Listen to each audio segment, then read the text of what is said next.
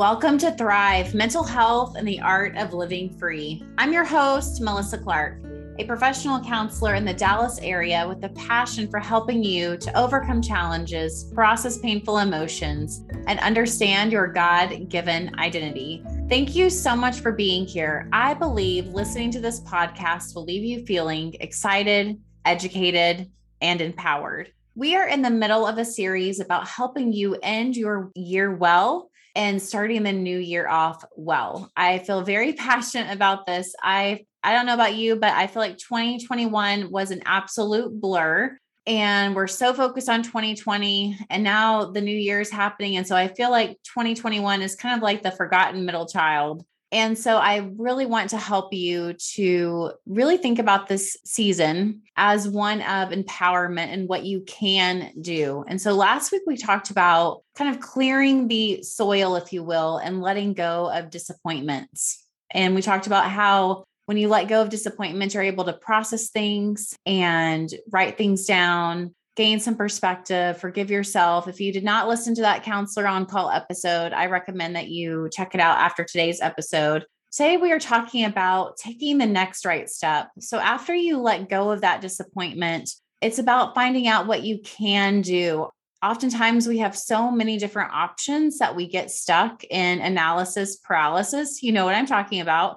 You go to Pinterest, you go to Instagram, you watch some TikToks, you're trying to figure out what to do. And so we are sitting down today with Paige Rien, who happens to be star of an HGTV show. She's so amazing. She's the author of several different books. I'll tell you a little bit more about her in a moment. But we talk about ways to take that next right step, especially whenever you have encountered defeat or disappointment, discouragement. I feel like in one way or another, we have all experienced those things in the past few years. And even before the pandemic, we experienced defeat, disappointment, discouragement.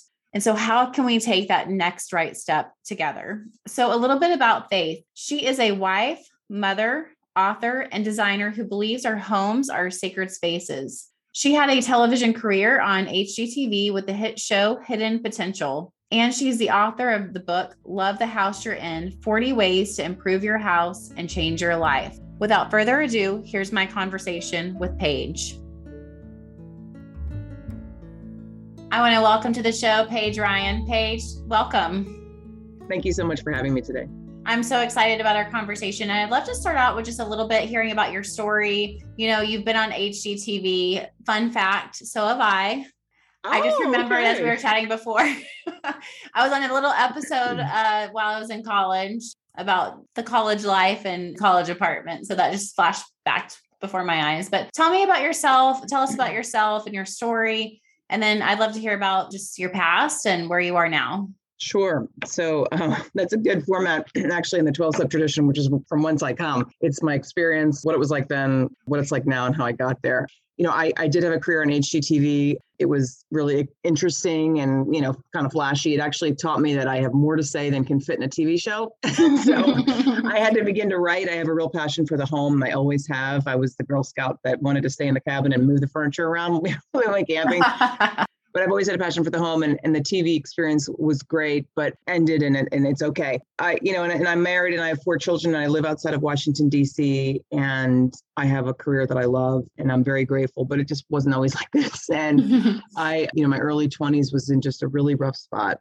I had think I had been seeking and searching God my whole life in all the wrong places through food, through then through alcohol, then through mm-hmm. inappropriate relationships. Then I really thought he maybe he's in my credit card. He's not there.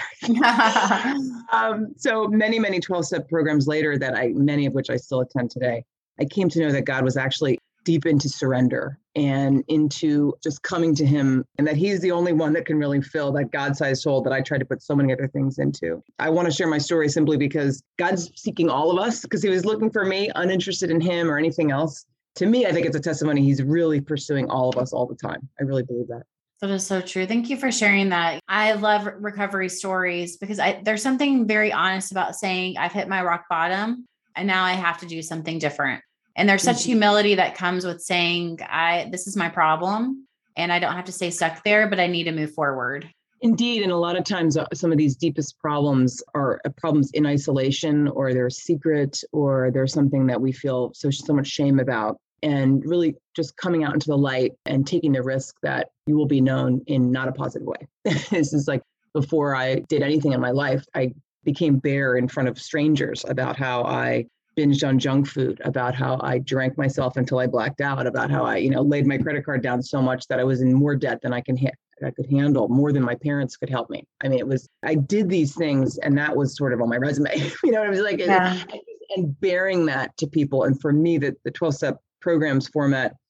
I, don't. I still don't know why, but it, I, mean, I know why. But I, I, it's uncanny that I ended up there because I, I would have never said that oh yeah i'm a group person or i'm i'm, uh, I'm wasn't interested in spirituality at all but that's where i ended up and i so it was it was just a fellowship and even like a, a, a second chance at growing up that i really needed how did you know that you had a problem like did you have like that rock bottom moment or how did you know that i need help and i need that confession and to to, to do the steps what was that moment for you I think that that answer was tugging at me for many years. I mean, I, I shouldn't, I, the truth is I came in very young. And as we discussed earlier, I'm so grateful that I finally, you know, the Lord dragged me in at 23 uh, years old to some of my first meetings and when I was living in Chicago. But I think for years I had had this tug that, you know, my problem with food is more than a diet could ever handle. You know, mm-hmm. my problem with food is more than a magazine article on how to lose weight or manage weight could ever handle. My experience with food was violent and extreme. And I don't want to, I'm not trying to be mm-hmm. dramatic, but it was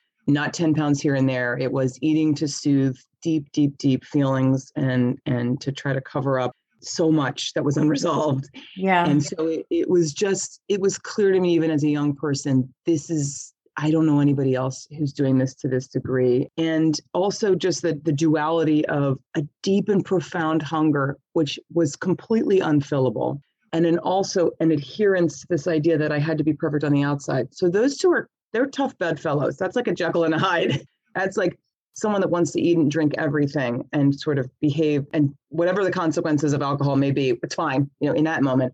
And then on the flip side, deeply, deeply wanted to be successful, presentable, respected. I mean, really wanted mm-hmm. that. Living in that duality was just hell because you can't have both, you know, one of them is going to win. And I think for me, when I moved to Chicago after I graduated from college. I wanted a new life. I wanted a new start. I was going to come away. I was going to come back completely successful, cleaned up, everything. And away from family, away from structure, away, I mean, completely alone. It really unraveled even worse than I thought it could.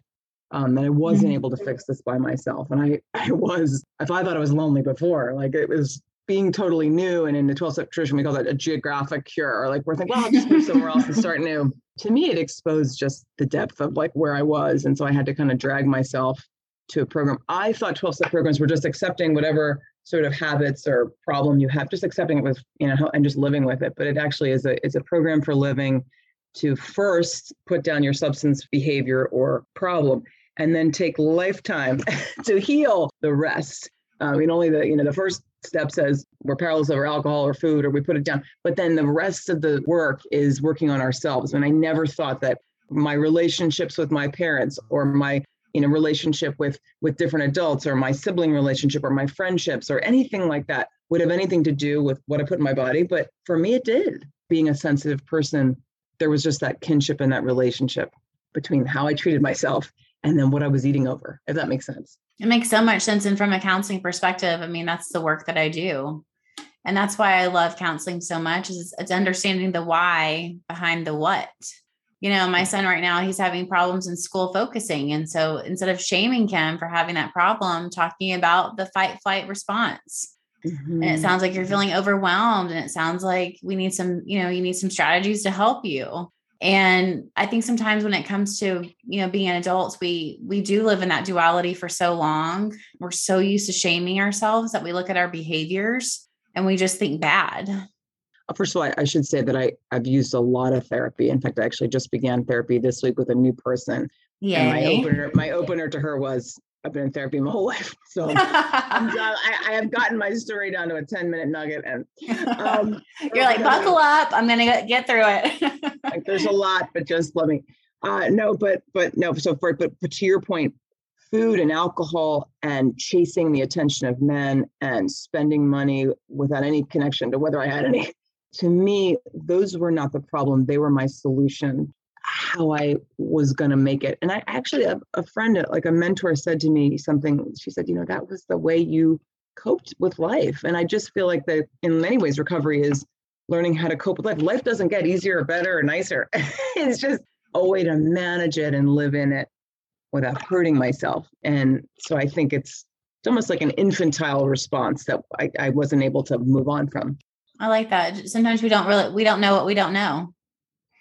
Yeah, we don't know we don't know. And some of us are built with, you know, greater sensitivities to life. You know, we there's a joke that we it's not a good joke, but it's a joke about in 12 steps that uh, you know, sometimes like the car doesn't start and a normal person goes in the house and calls a friend, but like the car doesn't start and somebody like in addiction recovery goes and calls suicide prevention. I mean, it's a terrible joke because I'm very sensitive to suicide and certainly don't joke about it. But the meaning of it is that sometimes we take life's ups and downs in a really deep way, you mm-hmm. know, and I I certainly can relate to that. And it's learning a practice of trying to take the inevitable ups and downs and discomforts of life and trying to take them and apply different tools different ways of thinking and certainly in my parenting i'm trying to teach my kids that but it's hard it is so. hard it's hard because we see ourselves in our kids and it's like oh no no let's let's let's not do that oh yes we see ourselves in our children that that is true but we get a second chance you know we get a second yeah. chance to you know communicate maybe things we didn't hear or things that we needed to hear i mean yeah. it's very moving to even think about that but that is our chance in parenting you mentioned ups and downs, and I think we're all experiencing ups and downs in this world of COVID. And I feel like, you know, right when we get used to one normal, something else happens. It just, it, I, I myself have felt like 2021 has been a blur. Mm-hmm. I feel like it's like the middle child between 2020 and 2022. It just kind of forgotten. Yeah. And we're so focused on 2020 that it's like hard to me to believe that we're like wrapping up this year. And I feel really burdened for not letting another year go by. This year was a blur and that's okay. And 2020 was what it was. We just were trying to survive. Mm-hmm. But I, I love the idea, and you you talk about it in your new book, but taking the next right step. And I feel like taking that next right step in the midst of loss and hardship is really hard to do. And so I wanted to hear your thoughts about what do you think about that in terms of loss and getting back up and, and taking that next step, even bringing in that that home those home analogies, which I love. I know my listeners do as well. So, talk to us about taking that next step after loss and why that's hard and what we can do to move forward. Well, I, I, love that question. Thank you. And I think this is a little bit at the heart of the book is that there is such a parallel between next right action or next right step in our spiritual lives, in our personal and emotional growth lives, and then also in the home. And I and for me, I one of the reasons this book topic appealed to me so much is that we have a lot of emotionality wrapped up in the home. And oh, yeah. I work, I hear with people from people every day who are distraught about the state of their home. And I often think it's usually like sometimes we put some of our upset on the on the home. You know, we may be frustrated in other areas or something. There seems to be a relationship there. But I think in in our personal life, in the home life, in a in a parenting situation which which seems very dire, next right action is like my credo. I didn't come up with it. It's, it's stolen, but it's like, what is something I can do right now? It's a very small step. It is for me being immobilized and paralyzed. Yeah. Is, for me, it's a little bit like death. It's the worst spot for me. I don't want to be there. That's what my disease did for me. I was immobilized in my apartment, binging and purging or drinking myself to drink. I was not acting out my alcoholism in bars. I was doing it at home you know so being immobilized and being frozen i think is sometimes just like in the home you're surrounded by clutter your your kitchen's falling apart and you're just like oh my gosh i need everything new you're not going to go from that mm-hmm. moment to new kitchen in one minute it may be you're going to take a drink of water you're going to make a list you know mm-hmm. you know i mean being lost and you know i agree with you this time is so weird because it was we did nothing and now we're doing everything but it's still not normal and we've got sometimes mask in our county just reinstated a mask mandate mm-hmm. for tomorrow and we're kind of like what you know so I, I yeah there is a lot of blurriness in our sense of time is all but i think what is the next right action so my son may have to play basketball with a mask on this weekend okay what's the next right action we're going to find a good thin one you know yeah. like we're going to we're to what is our next right action and plan of action is another big tool as well for just getting out of being lost. You know, you don't have to do all the things, but let's plan what we can do. You know, mm-hmm. Great houses are made over many, many years, decades. Recovery is, I'm in recovery 25 years. it, it had to be, and there have been times even in 2020 where I felt like I was starting over. Yeah. I like I got yeah. in a, I did get in a rough place. I mean, there has never been as good a time to overeat or drink, then the country's in lock. Come on. I mean, I, I think I, I was not immune to that. And I'm grateful that I had the structure of the program to leap back into, but I certainly faltered a lot. But it was next, what is the next right action? I think for me, the, the magic bullet, the next right action that involves people. I think connection is the cure. So mm-hmm. many of what, what I didn't make that up either. I saw that one too. But connection is the cure. So it can I pick up a phone call and call a friend? Can I see if I can get on the waiting list for a therapist? Because I know for some people it's you know hard to, to get in to be seen. Can I um, call a friend and just said, well, who did your kitchen? Can I, you know, what is the the next right action that involves another human being to invite them into where I am? And sometimes it might even be, can I just can we just talk about how frustrated I am in my house, which I guarantee probably has tentacles into maybe the marriage or the home life or the financials. I mean, just the the home frustration is usually a layer cake of so many different things. But I think just that connection, if we allow that connection, that is a big leap out of the hole, I think. I agree. Yeah, you're saying so much good stuff. One thing I want to go back to is what can I do? And that was one thing, you know, I, I'm a, I'm a, a, st- a studier of mental health, uh, both for myself. I'm very honest about my mental health journey and struggles. And and at being from, I grew up in church I like to joke that I was born on a Saturday and church on a Sunday. So I've heard a lot of bad information about mental health, you know, through that experience, which I'm super grateful for. I, I love the church and, and I'm so grateful for my upbringing. But, you know, there's been a lot of bad information with it. And a lot of times we hear that anxiety is a lack of faith. And I think through this experience, I haven't been able to formally prove it, but anxiety is really about a lack of power. And when we focus on what we can do, to me, when you said that, I was just thinking anxiety buster. Because when we get paralyzed, we really do get stuck. And then when we get stuck, those of us go back to our old behaviors and habits, whatever those may be. Maybe it's Netflix binge, maybe it's bars, maybe it's boys, maybe it's girls, maybe it's this, maybe it's that.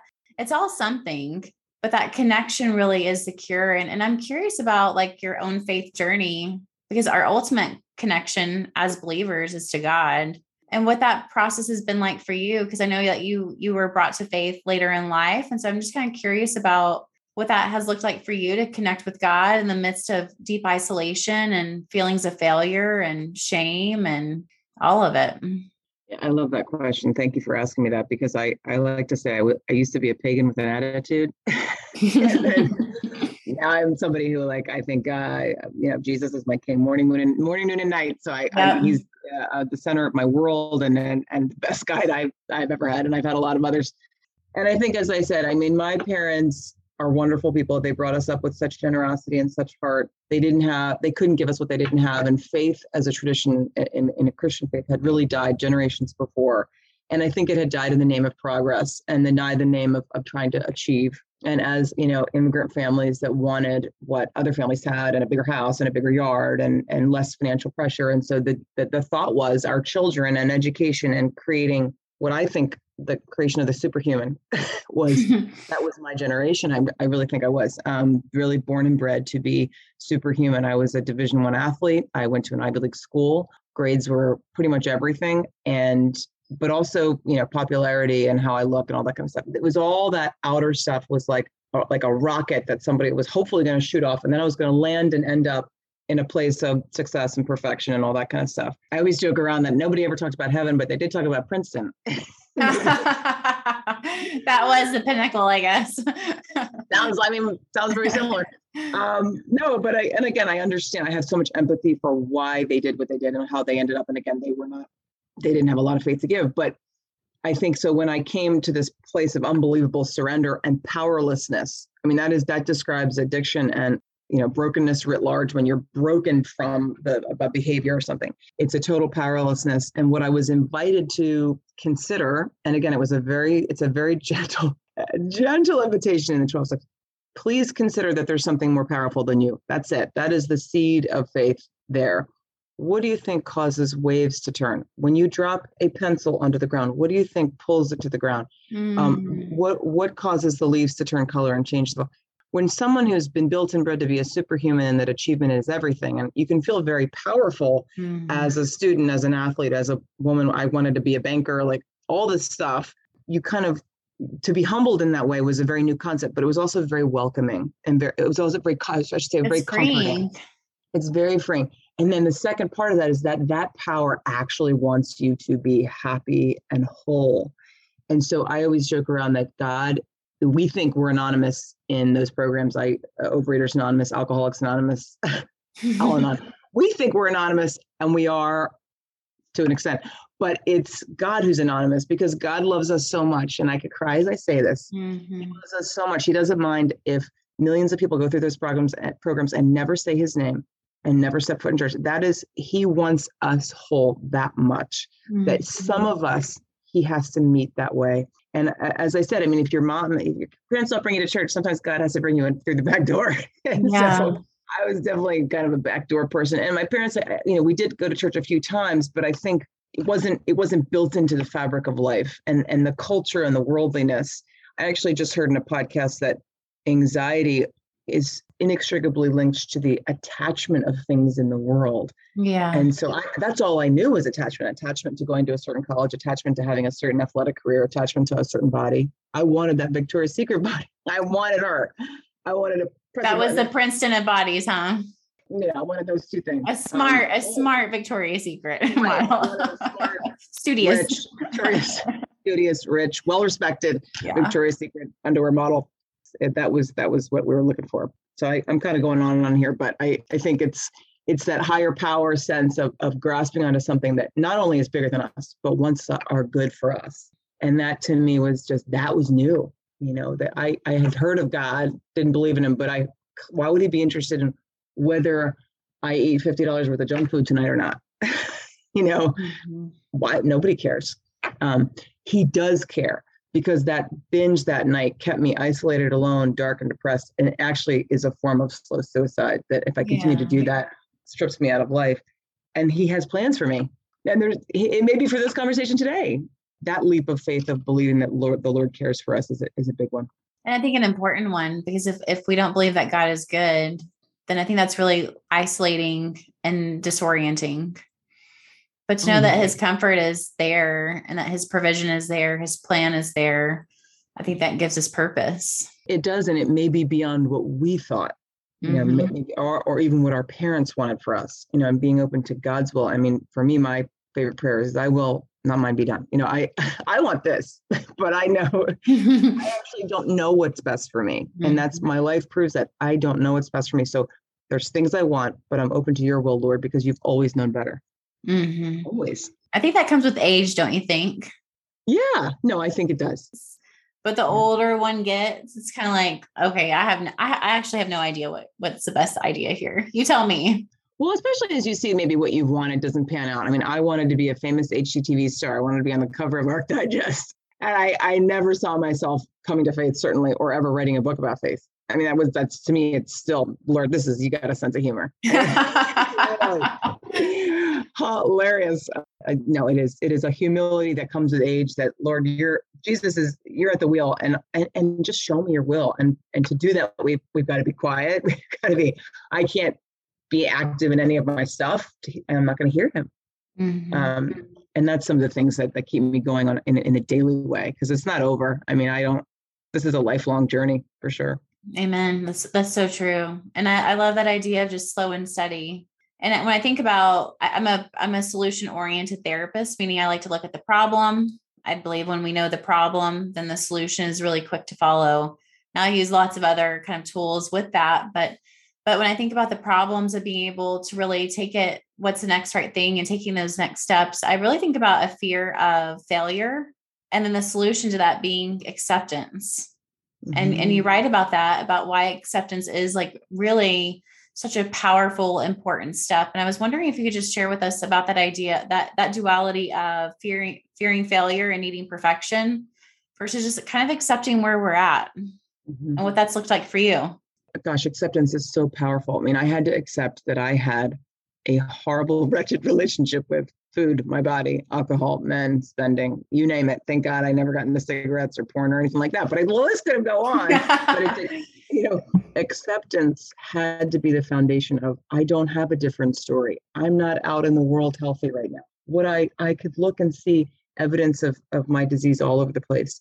And I think that that's why the the, the, the sort of the metaphor with the book and the home works so well because when we're in a place that the home is not what we want it to be we have to come to a place of acceptance of where we are you know and and also what our limitations might be and i always you know there's a lot of times we have such a desire for a different kind of life yeah that becomes a, discontent with our own home mm-hmm. you know mm-hmm. we might be in a, a place where the home is full of you know toddler two and a mess and um, not the time money or inclination to have have anything different and yet we still kind of rest in that discontent that our house doesn't look like joanna gaines you know? Um, or all the people we follow on instagram. Yeah and i think what you know there's this great prayer i came about which is lord just accept and and find joy in what i have in front of me right now. Because i actually think creatively we can come up with much better solutions when we when we're really grounded in acceptance of what we've got yeah so in my work all the time i mean i can see things other people can't. So when which is not I, that, that, that's that's not a skill. It's because i'm detached from all their baggage. So when i walk into their house i don't see that maybe they overpaid for it or that their mother doesn't like it or i don't have any of that. So i walk into their home and they begin to tell me all the things that are wrong with it and how horrible it is. And i say look at that window you know. Mm-hmm. oh my goodness this artwork that you've stuck in the corner because you is like your life story. Let's mm-hmm. put it up. And i can see sometimes the beauty and sometimes i think that my the recovery has given me the gift of being able to see a great capacity for beauty that it is not limited first of all first and foremost to what the marketplace says because the marketplace is not not on point it's not on our side. It is constantly trying to undermine our because it wants to sell stuff. So you can't you can't invite people to embrace themselves when you're trying to sell just this right? So the marketplace another i don't want to get on my soapbox but the, the the marketplace is is so narrow. And so i'm sometimes invited to just help people see more than what they're seeing and sometimes hearing it from me helps them see it right? Because they say well if you like it well no i i do like it but i want you to see it too that this is beautiful. Mm-hmm. and it's okay that your mother-in-law your realtor your neighbor doesn't see it. You say a real invitation to trust yourself. I think as women that's a huge part and that's another topic but trusting ourselves trusting what we see. And then it, sometimes the acceptance does turn into an appreciation. I think that mm-hmm. i think that i've seen that happen. And if you're doing a renovation or you're doing a project and saying you know it's wonderful to say, well, let's erase the whole thing and start over. That's often not even a remote possibility. you know, mm-hmm. it's just not. Um, just like the self. I mean, we're not starting over. We have to take what we've been given, what the limitations God's given us, and see them as tools and gratitude to build something else mm-hmm. um, in a different direction. So you go on and on with the metaphor. Yeah, I well. love that. Well, yeah, I keep going with that. I want to hear what, because that was one thing I was really cu- curious about when reading the book was about what does it look like to renovate with ourselves? And what are those small steps? You know, we we can't go out and do a new a new build with ourselves. So what does that look like to renovate ourselves? So I think uh, for me, it's to remain teachable in, as much as I possibly can. Because although I feel like I was like kind of almost like re reparented or reared in the 12 steps, uh, that's ongoing. But then I've also learned so much in um, in therapy. I've also been open. And then to me, for me, Christianity was I was only open to it after I was in recovery for a long time, and after I had been in therapy for a long time, and I really was able to be quiet and open enough to hear the voice of God mm-hmm. in my mm-hmm. heart and, and and hear Him calling me and and just actually kind of revealing Himself to me. I wasn't if He was going to say He was Jesus in my twenties in a AA meeting, I'm like, forget it. That's not. It's going to be a hallucination. But when I was ready for it, I was open to it. So it's constantly being teachable and open, even if it's things that you were closed to before. I was never open to Scripture that's an understatement. I was never open to any religion, but even as a Christian, I was like, wow, the Bible. Uh, slowly but surely, people, women I really respected were reading the Bible. Mm-hmm. You know, and mm-hmm. women really I expected were re- were referring to Scripture, and that's a big tenet of twelve steps: is find out, you know, observe who has what you want, not the car and the house, but observe what they have in their countenance, in their mm-hmm. in their character, and watch what they do, and ask them what they do and that's a big thing and, and copy what they do i mean that's a, just a big sort of you know having a mentor that you're willing to say okay i want to i want to be like this person i want her peace i want her the way she mothers and the and her i'm interested And I couldn't deny that there was something there with scripture. And I, you know, I said, bring that up. And Victoria Duerstock, who's my co-author, was constantly referring scripture in our conversations. And I thought, oh my goodness, like, like I gotta, I don't know any of this. But bit by bit, I opened my Bible. And here I am, you know, in my 40s, like reading scripture for the first time. And and by the way, seeing myself. It isn't a foreign thing of thousands, thousands of years ago. I'm seeing myself and my story there. And it's to me, that is renovation of the self. It's mm. being open to mm. what is next, you know? I, I, I have no doubt that that's that's where God wants me to be in His Word. Wow, that sounds so freeing as you're sharing. I just feel just like comforted and just lighter. Um, because I think sometimes we think, okay, I have to knock out walls and do this and do that and all these like really big, hard, heavy things. I need to stop doing this, start doing that. But sitting down and and reflecting and praying, talking to a friend, that feels very easy. That feels very doable to me and I think it's just being willing and sometimes be, being willing to make change. Sometimes you got to pray for the willingness. Yeah. the want to want. want to want. I'm not even there yet. And mm-hmm. so a simple prayer. And I, I think I'll, because I came to God in such a, again, a, a non-denominational, non-Christian, not, it was, it was, I really think he's there. I really believe the Lord built the program, but he, it's so little is asked of us. So there was no sense of, am I praying right? because you know the serenity prayer god give me the great acceptance to oh my gosh grab me the serenity to accept the things i cannot change. Those prayers a couple of them were but most of it it was like dear god please help me. You know it was very yeah. very simple. There was nothing no sense of like well am i doing it right or these people over here doing it you know this way? It was a real open invitation and that's our hope with the book is like no matter where you are mm-hmm. god's still inviting you. Um, the church is this is my favorite quote. Again i didn't come up with it. The church is a uh, sorry, it's a hospital for sinners, not a hotel for saints. That's right. I think once we see it that way, we can come in with any ailment. We're not supposed to come in fixed. Yeah, we, we, we never fully are. Yeah. We, I mean, we, I think we get healthier and more whole, but this side of heaven, we're always going to be a sinner. Yeah. And we're always going to need Christ. We're always going to need healing. That, and that's that's the sad part. I, I I have the privilege of working with people for years and years. Not everybody, but some people, you know, they will leave for a couple years and come back and and they'll often say like I, I never thought it would take this long mm-hmm. and i'm mm-hmm. like i know me neither and i can't tell you that day one that actually this is probably going to be like a decade long decades long lifetime long pursuit because that feels very overwhelming we don't have to struggle in the same way but we're still learning about ourselves and when things like pandemic happens or job losses happen or end of marriages, whatever diagnosis, it can often throw us back. And so I love this idea of having these rhythms and steps to go back to. That way we don't have to keep discovering what did work for us. And so um, I love this idea of acceptance and willingness and, the, and praying and connection because all of those things are they're accessible to us. You don't mm-hmm. need a certain amount of money in your bank account or certain connections. We all have that at our disposal. I was just going to say, I love that you brought the word rhythm up because I'm someone that's very resistant to routine. I don't even like the word. But rhythm is something more accessible. And I do think it's our job as Christians or just adults to develop something, a rhythm in our day, so that when we do have the loss, you know, the pandemic, and pandemic was a big one, it messed up everybody's rhythm. But when we have some kind of structure that it just stays in place no matter what, and it may start very you wake up in the morning and you say a quick prayer.